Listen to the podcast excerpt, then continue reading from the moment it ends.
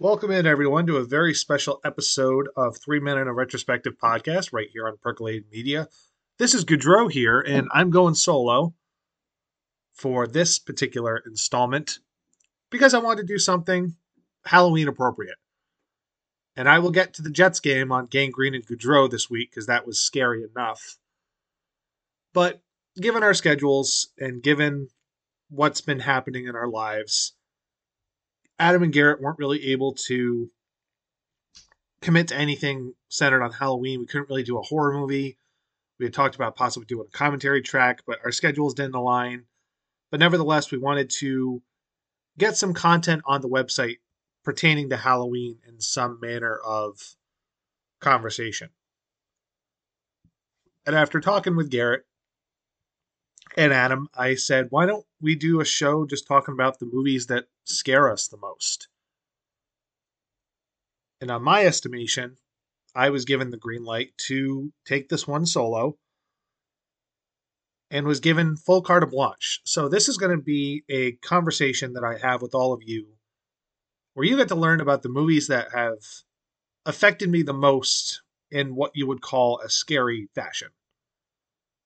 All of these are classified as horror films, so I'm not, in my mind, cheating by picking stuff that would be outside the genre and not related to Halloween. But before I get into all that, I do have to plug what's happening here on the site.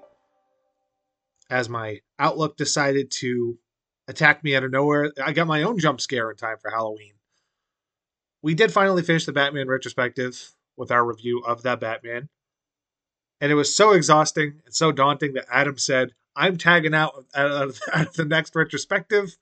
You guys go on without me.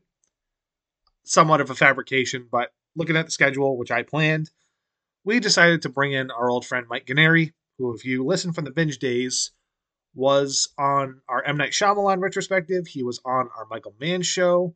We reviewed all the Hannibal movies. A, go check out all those reviews over at bingemedia.net. I think they came out fantastic. We will be revisiting Shyamalan when Knock at the Cabin comes out next year, assuming it comes out, because who knows at this juncture with the state of the world and the state of these theatrical distributions. Things are always subject to change, but we're bringing Mike back to kind of. It's funny how the schedule works. Initially, this retrospective was going to lead up to the release of a new film. But speaking of schedules and date changes, it pivoted to a later release, which is still not definitive. So, to spill the beans, which have already been scattered all over the floor if you've been on our Facebook page, we are indeed reviewing all the films that Martin Scorsese and Leonardo DiCaprio have made together. So, all five, leading up to number six, if that comes out next year. And why did we do this? Well, we've been wanting to do Scorsese for a very long time. He's one of the quintessential American filmmakers and one of the most lauded directors of all time. But we didn't necessarily want to tackle his entire filmography in one shot. And when I saw that his new movie was coming out with Leo, I pitched it as why don't we just do the films he's made with Scorsese? Garrett agreed. We brought in Mike. Mike said he'd be happy to do it. And I think they're going to be as great of conversations as we have had in years past. You know, Mike's always great. And of course, Garrett and I are no strangers to conflict or disagreement. And I will say this there are a couple of shows that got very contentious. In fact, there was one where I was proverbially on the sidelines, letting the other two duke it out. For you to find out exactly what that is, you'll have to tune into the retrospective as our first episode on Gangs of New York will drop this upcoming Friday, November 4th. So that's what's happening on the site, and Gang Green and Goudreau will drop sometime tomorrow, talking about the Jet Patriot game. So be sure to stay tuned for that. I illustrated that I wanted to do this solo. And as I mentioned, Garrett gave me the green light to do this. So this will not be something that I do on any sort of a schedule. Maybe once in a blue moon, I'll do a show like this where I have a topic and just detail it in my own purview. because the reality is, I prefer to do this with other people. I'm not one to always be someone to record on my own because I like bouncing off of other people's opinions. And as I've talked about, if you've been listening to this show in any capacity, I've always viewed myself as a writer first, well before a podcaster. I do think that tide has shifted with the big changes in my life and not having the availability necessarily to sit down and write any piece of material of any length. It's just tremendously difficult for me. But I love talking about movies. And in particular, I love talking about horror movies because of two reasons. Number one, it's my favorite genre if you forced me to pick one. And number two, it taps into something that I really appreciate about film discourse. I don't think there's a genre that has more hardcore fans and more passionate fans in the positive sense than the horror genre. For the longest of time, in fact, since its foundation, horror has always been somewhat dismissed as, well, depends on the decade you're referring to. Murder porn, slasher films, exploitation, trash, not cinema, as Martin Scorsese refers to superhero movies. It's never gotten painted, or I should say, it's always been painted with the broadest of brushes. And not until certain movies, you know, you'll have your The Exorcist or The Silence of the Lambs, which transcend the genre and are somewhat referred to as elevated horror, which I personally don't like that term. But getting back to what I was talking about with horror fans, I think the the fervor and the willingness of horror fans to be as outspoken as possible about the films they love, and they do it in the best way by accentuating the positives and not devolving into the worst aspects of fandom. Very rarely do you see horror film buffs be the ones to do death threats or petition studios. I think that we're a very sensible bunch, and that's what I appreciate so much about horror fans. But when it comes to the conversation in criticism itself, I think it's baked into something that is very primal about us as human beings. We all have things that we are scared of. They could be existential, they could be realistic, they could be abstract, they could be broad ideas, they could be very specific. If you look at phobias, you know, they range from something as common and broad as a fear of heights, all the way down to a fear of fishhooks. I'm sure that exists. Because everyone has their own particular aversions or things that scare them, it makes for a great sort of psychological profile of the reviewer. Because it's one thing to talk about a movie in your own personal opinion, just reviewing it and you know you being your own opinion. But I think when a movie really touches you or th- scares you on a on a personal level, you could have something really special. And all the movies that I selected, I do have 10, touch on different aspects of my own mental state and my, I guess, look at who I am as a person. And I don't really have one specific genre. I have different decades, different types of horror, different ideas.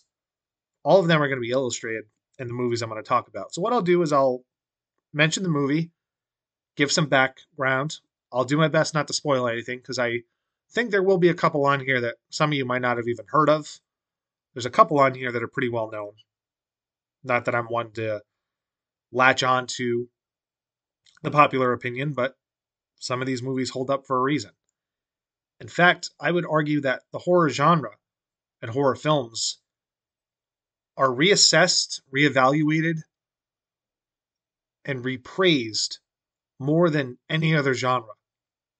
Whether it's The Shining, whether it's The Thing, you have movies that were looked down upon at the time and in the years that are followed are hailed as not just some of the greatest genre films of all time, but in the case of something like The Exorcist or The Shining or Jaws, if you constitute that as a horror movie, some of the most acclaimed movies out there. So I hope that preamble gives you some idea as to what this show is going to be. Really excited. Not all too often we talk about horror. Most of what Garrett and I have done are, if you want to count the Hannibal movies, we've done most of the big slashers outside of Halloween. We'll get to that eventually, I promise everybody. It just didn't align with moving to a new site, the new trilogy. It just didn't, the stars didn't align. But rest assured, we'll do it at some point. So without further ado, let's get into the 10 movies I chose. And I am going to go in chronological order of release to make this interesting. And ironically, I think all but all but it's about 50-50. I have some that are made before my time, some that are made after I was born. And I think there's good variety like I said. So, we're going to start in the 1960s.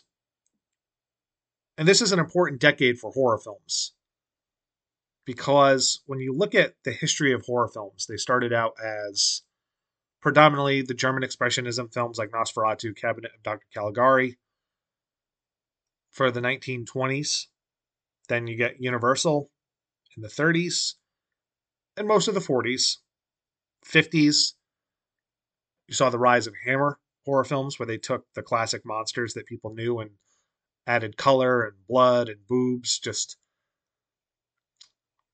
it was a the European counterpart to the universal American template of making horror films. But you always saw trends in those decades. Like the 50s, a lot of it was about nuclear Armageddon, the dangers of technology. And you'd maybe have some, a lot of creature, actually, not maybe, you'd have a lot of creature features and pissed off nature movies, as I call them, which you would get for decades to come. What makes the 60s interesting is that there was no no warning because the decade started off with Psycho, which broke all the contemporary rules at the time.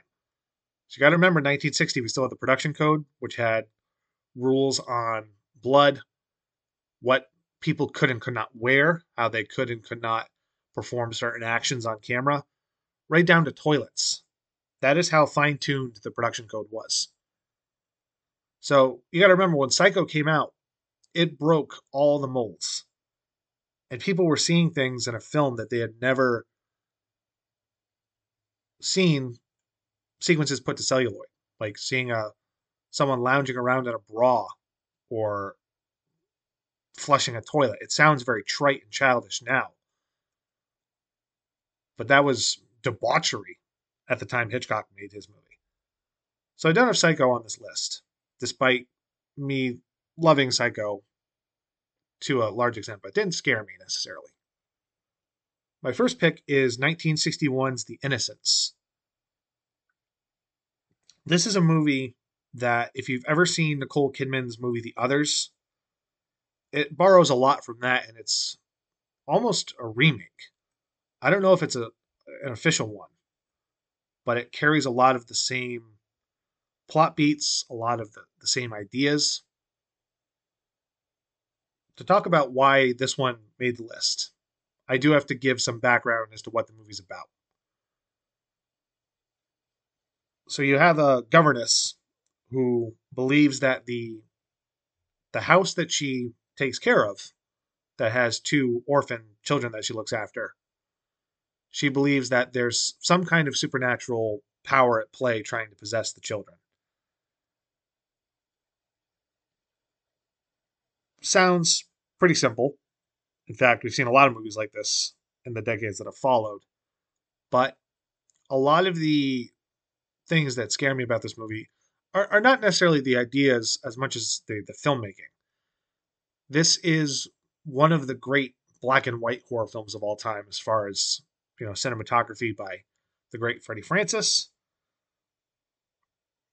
You get some really evocative uh, shot structures. You know, the, the, the way like candlelight flickers. You know, it's all about using black and white, black and white, excuse me, black and white to illustrate the idea of someone possibly going mad because you're never sure if the ghosts are real or if this is purely a psychological manifestation on her part because a lot of movies around this time were about someone trying to drive a woman crazy so they can inherit money or get a divorce so they can go off with their muse or their their mistress it's an extremely well crafted movie there's speaking of audacity there's some evidence that the prior precursors or the prior tenants may have introduced these children to aspects of sexuality, which is tremendously startling to think about in hindsight that they were willing to, to put that. Credit goes also to uh, writer Truman Capote did do a a pass on this basically and takes the turning of the shrew which is a book to make you call everything into question so that's my first one, the the Innocents, 1961. Number two, I'm going with 1963's Black Sabbath. If you're a horror fan, you really owe it to yourself to study what the Italians did in horror. And I say that because the giallo genre was really the precursor to the slasher genre.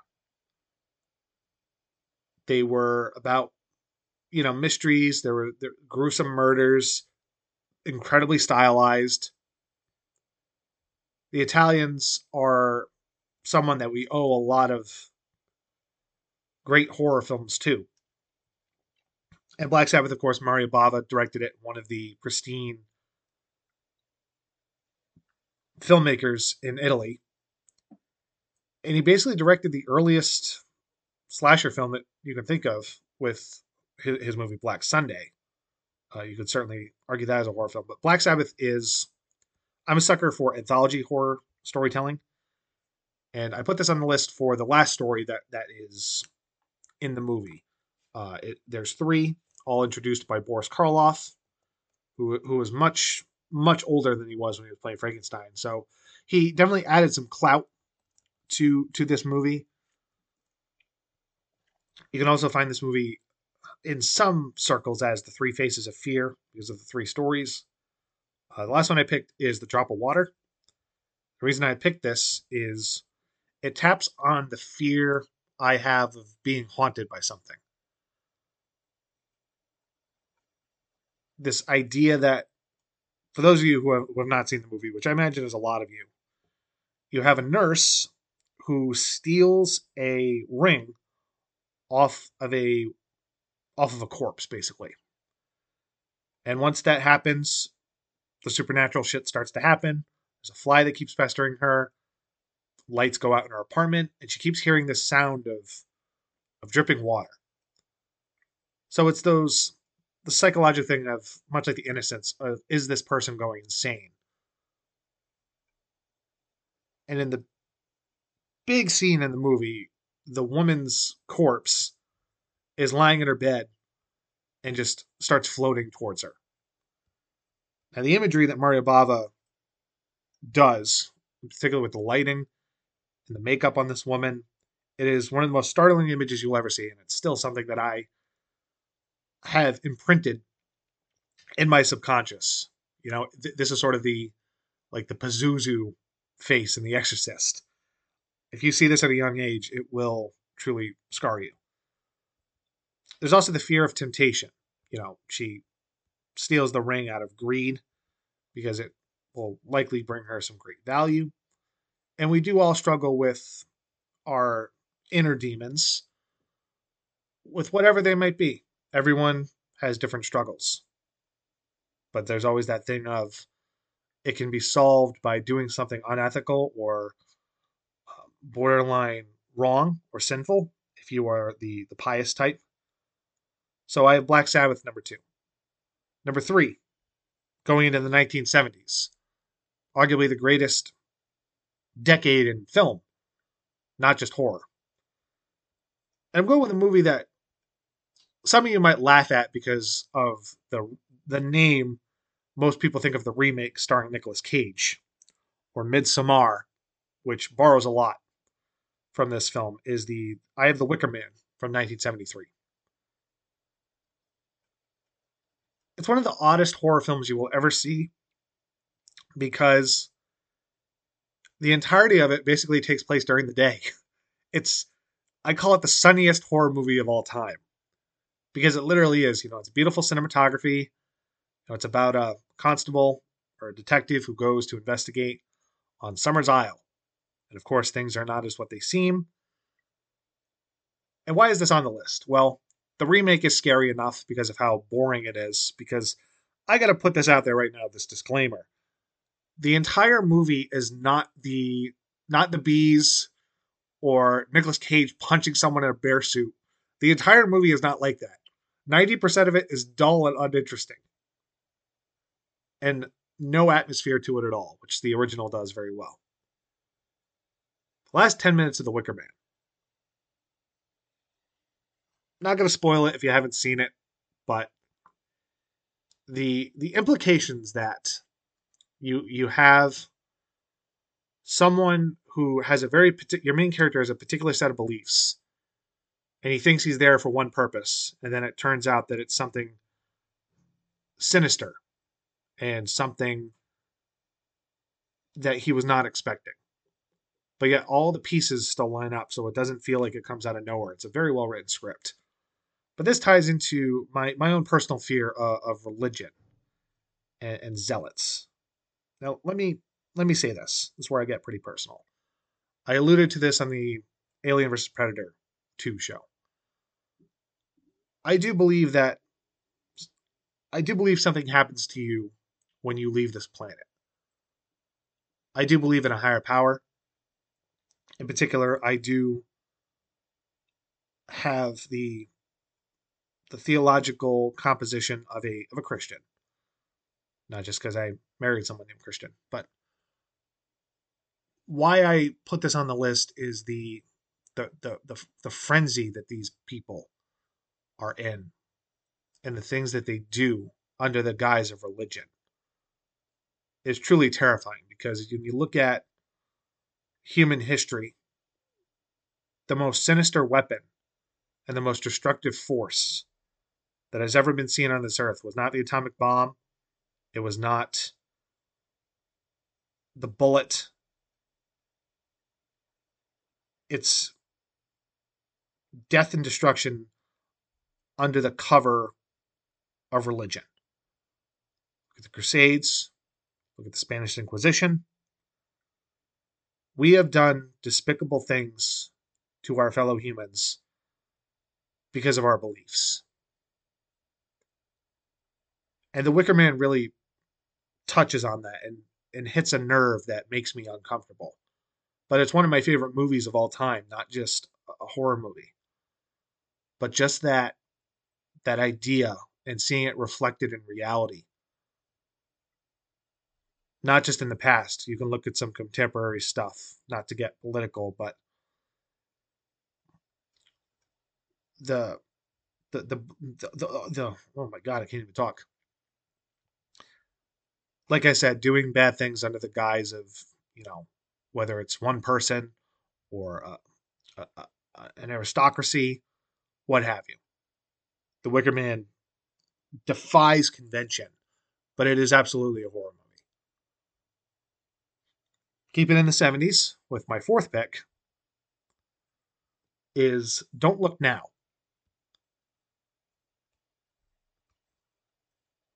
Which is the name of the movie, by the way, not to keep you all in suspense. The movie is called Don't Look Now. I was not setting up a joke, despite that being what you may think of me. This is a movie that it's best if you see it knowing nothing.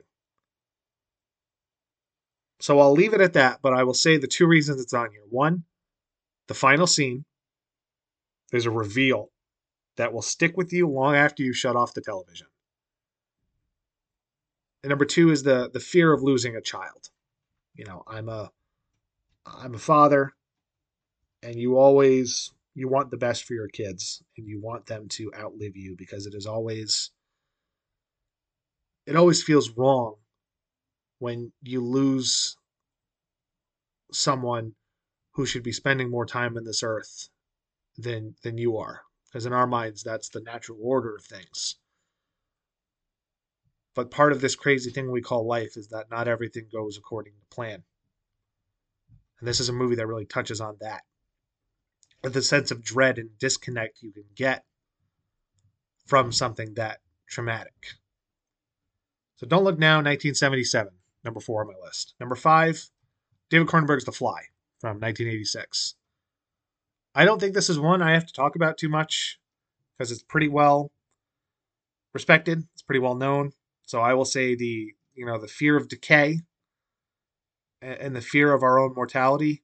I don't fear death, but there's always that every once in a while that moment where you you're brought back down to earth that your time on this planet is finite and you have to make the most of what it is and sometimes not everyone is blessed to leave in a state of bliss or just natural causes. Sometimes there are diseases, there's cancer, there's things that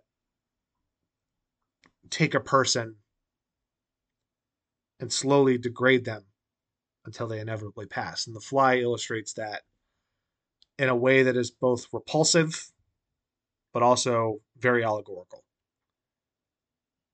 It, it's not just the fear of your own personal decay, it's the idea of watching someone that you love experience that because you have to look at this also from the Geena Davis's character's point of view. It is one of the most disgusting movies you'll ever see. There are parts in it that though that are so disgusting, it's borderline comical. But The Fly 1986 absolutely deserves merit because those things do unsettle me, those ideas. Uh, number six, going to a Dutch movie from the 80s. It's called Superloos or The Vanishing from 1988. Number one, do not see the remake with Jeff Bridges. It is unwatchable. So this movie touches on two things that scare me: the fear of losing someone to a kidnapping. Uh, it's oddly specific. And number two, without spoiling the movie, is I do have a certain amount of claustrophobia. And in particular, it pertains to something that happens within the context of the movie that just got under my skin. I can't tell you what it is because it has to do with the ending but it's it's a movie that really how, it's an ending that Hitchcock would be proud of. And the movie also breaks convention because it reveals who the kidnapper is immediately. It is not a mystery that the movie is built upon. But you spend a great deal of the movie learning about this guy. And there is a there is a particular instance and a point once you get the kidnapper and the main character who is trying to find his girlfriend again they have a conversation and it leads to something that as i illustrated earlier with claustrophobia will really it'll test you if, if that is something that you suffer from so the vanishing, or superloos, or spoorloos, as it said. I could speak Dutch if my life depended on it. Uh, it's great, great movie. So now we get into the 2000s, the aughts, the naughties. Now they're the torture porn era. That was one of two big trends that this decade was responsible for. The second one is the influence of J horror and taking Japanese horror films and remaking them for American audiences.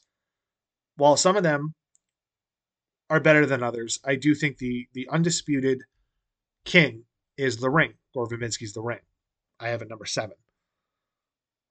Despite being an American movie, it touches on and keeps intact what I love about J horror, and that is the there's always a fear of fatalism in J horror.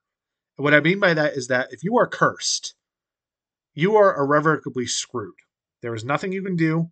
There is no Faustian bargain you can make. There is no. You have no way around it. You are, like I said, and death is inevitable for you.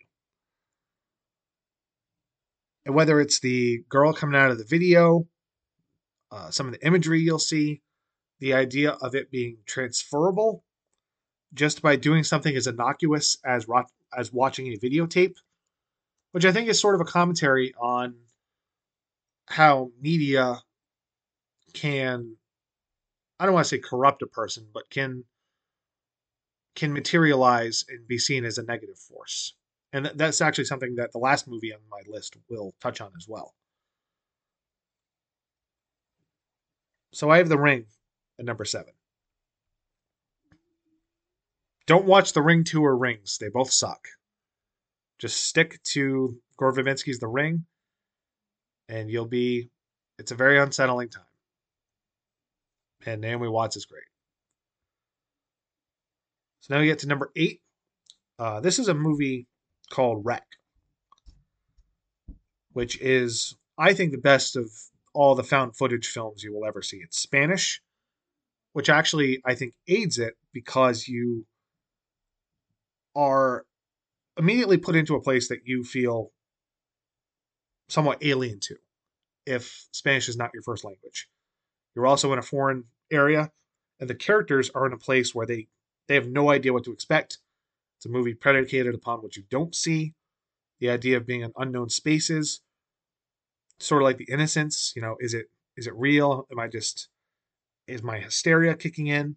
And it's one of the great surprise endings you will ever see. Number nine, I have a movie called The Strangers.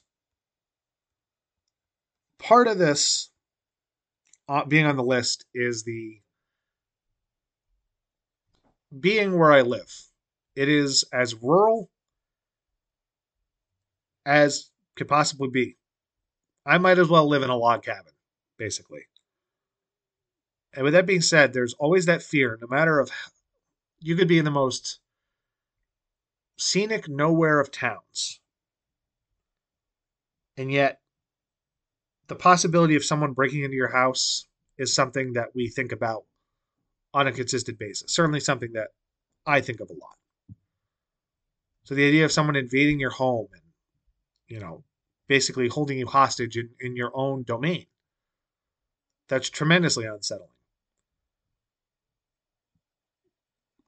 And I've never seen a movie scare me with with, a, with just a line of dialogue towards the end when Liv Tyler asks, "Why are you doing this?" One of the kidnappers says, "Because you were home." The spontaneity of violence illustrated by that. It could happen to anybody just based on circumstance. There are things out there that could just be what you perceive to be bad luck. Just people, there are just objectively bad people out there. And whether it's the the, the, the way that the camera moves so you see someone in the background and then they step out of frame but you know they're still there it's a very well made movie. And the masks of course are great. So i think it's a movie that's been overlooked. Um, even the sequel uh, was was pretty good. It was called uh, Prey at Night i think is what it was called simple. You know, not even an hour and a half, so it doesn't overstay its welcome. And it really is a movie that has taken upon itself to reflect on contemporary culture. These main characters basically could have been the two guys from Michael Haneke's Funny Games. And like I said, the idea that th- there's no the 80s rules of, you know, everything Scream made fun of where you have sex, you die, you drink, you die, you do drugs, you die. That's not here. Death is entirely spontaneous and it's unrelated to what you do. So I have The Strangers, number nine. Number 10 is from a director that we talked about one of his movies this year, uh, Scott Derrickson's movie Sinister from 2012 is the last movie on my list. This is the last movie I saw in a theater where the night I got home, I slept with a light on. I was that shook up by it. And, and there's a couple reasons why. I think this one will take the longest discussion because this is a movie I've wanted to talk about for the longest of time because I think this is one of the best horror films in the last 20 years. It's a great script and it does a lot. So, number one is it's got fantastic jump scares.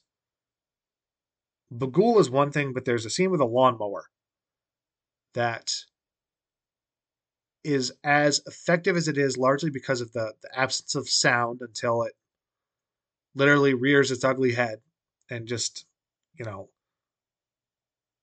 the aftermath that you see is all shown through Ethan Hawke's character because the camera cuts. You don't see the lawnmower touch that person's head and decapitate them.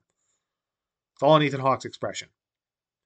And he sells it as well as anybody could. He sells it like Ric Flair jumping over the rope and doing the flop to use a wrestling term. That stuff is tremendously upsetting. All the, the, the Super 8 footage, all those home videos that Ethan Hawke's character watches. And that ties into my second point the idea of our children being corrupted by an, by an unknown force. Evil kids are a cliche in horror in and of itself, whether it's Village of the Damned, whether it's The Bad Seed, whether it's Children of the Corn, which we will get to all 12 of those goddamn movies or however many there are. You can blame Garrett when those reviews start coming out, Mr. Completionist. But bad kids are just it sells in horror movies. Look at hell, Stephen King has done it numerous times. Look at Pet Sematary. But the way that Bughuul in this movie is depicted as this, you know, seemingly by all accounts, if you look at him, you know this is definitely a bad guy. But the way he he, get, he gets to the kids, and the cycle keeps continuing. But the last point I want to make is the the fear of obsession is something that I really struggle with. Is where I get personal.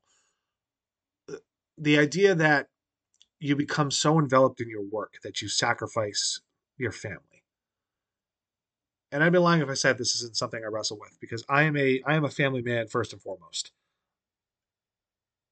Number one in my life. But I also love my job. And it requires a lot of me. And there's always that inner arm wrestling match where you worry that you are putting your loved ones in danger at least on a uh, on a personal relationship because you are doing it under the guise of uh, of your job and your your professional career. And that is precisely what Ethan Hawke's character does. He doesn't tell his family that he moved them to a murder house because his reputation is waning and he's inevitably he costs him his family. It costs everything once you get to the end of the movie. And in the era of COVID and quiet quitting, remote work, the work life balance is as difficult to maneuver, in my opinion, as it's ever been. So that aspect is really what put it over the edge. And certainly 10 years ago when I saw this, it was not that component that shook me to my core. But as I've gotten older and, you know, started my own family, it's really it, it's really hit me in a way that it didn't 10 years ago and i think the script does such a great job of explaining well what person would not turn over these videotapes to the police well look at ethan hawke's character he's trying to do everything he can because his his reputation as a writer is basically in life or death territory. It's it's on a it's in a coma basically. So with all that being said, Sinister is one of the movies that really as I've gotten older has affected me considerably more than almost anything on this list. So those are my 10. But I did want to give an honorable mention to a movie that's not a horror movie. I said I'd keep it to just horror, which is why this is an honorable mention, so call me a cheater if you want. Is a movie called Boy Erased. Not a horror movie. Uh, but it is one of the most uncomfortable viewing experiences I have ever had. And I will do my best to get through this without crying.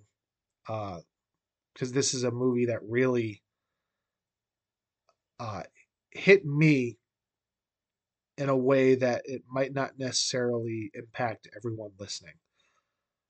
Uh, it is about a kid who comes out of the closet to his family. He's inadvertently outed, so it wasn't even his call to make. And he, Southern kid, although he doesn't have an accent. I say Southern because his father's a, you know, like a Baptist preacher and he is sent to a gay conversion camp. And I'll say this while I am scared of certain components of the supernatural or like I said earlier, more abstract ideas. I think the horrors of reality,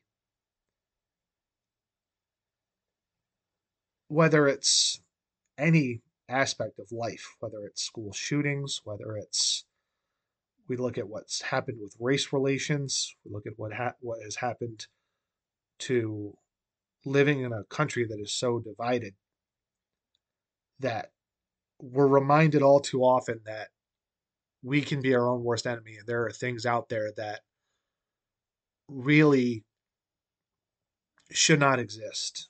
And i am very blessed that i am at a point in my life now where I have been out for quite some time, for, for years. Some people have known since college, some people have known towards the tail end of high school. Obviously, I'm an open book now. You know, I'm I've learned to accept that and not to be to be ashamed of it. But not everybody is as fortunate to have that as a part of their upbringing. And movies like this and, and cases like this, because it's based on a book, it's it's autobiographical. Not everybody has that luxury. And seeing this type of environment be handled as effectively as it is without coming across as crass or inauthentic because it's made by Joel Edgerton, who is a straight man, writer, director, who's one of my favorite people working in Hollywood. I think the guy is a, a tremendous actor. He's proven to be a great director, and I was I was floored by this movie. But a lot of it does have to do with me being who I am and realizing that this is not something that has become obsolete. There are still places like this that function. And with, you know, everything from teen suicides and all, all those kinds of things, you realize to bring this full circle that sometimes we can be our own our own monsters and our own we have our own demons that don't always go away. And you know, it's it's it's terrible that things like this still happen. And this movie came out only few years ago. And this would be a, a, a conversation that I'd love to do another show, like the movies that make you cry, sort of in the same way that what movies scare you, because I think that's also very telling. Uh, and this is one that I was crying so hard that somebody asked me the next day because I I knew this movie was, was going to put me through the emotional wringer, so I I had a friend go with me, not my not my husband, um, straight friends, and they asked me the next day, "Are you okay?"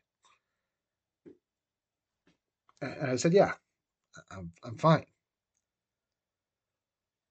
But the the scene where not to spoil it, but the best acting Russell Crowe has done in probably 20 years is when he finally I don't want to say come to terms because it's it's a very complicated relationship.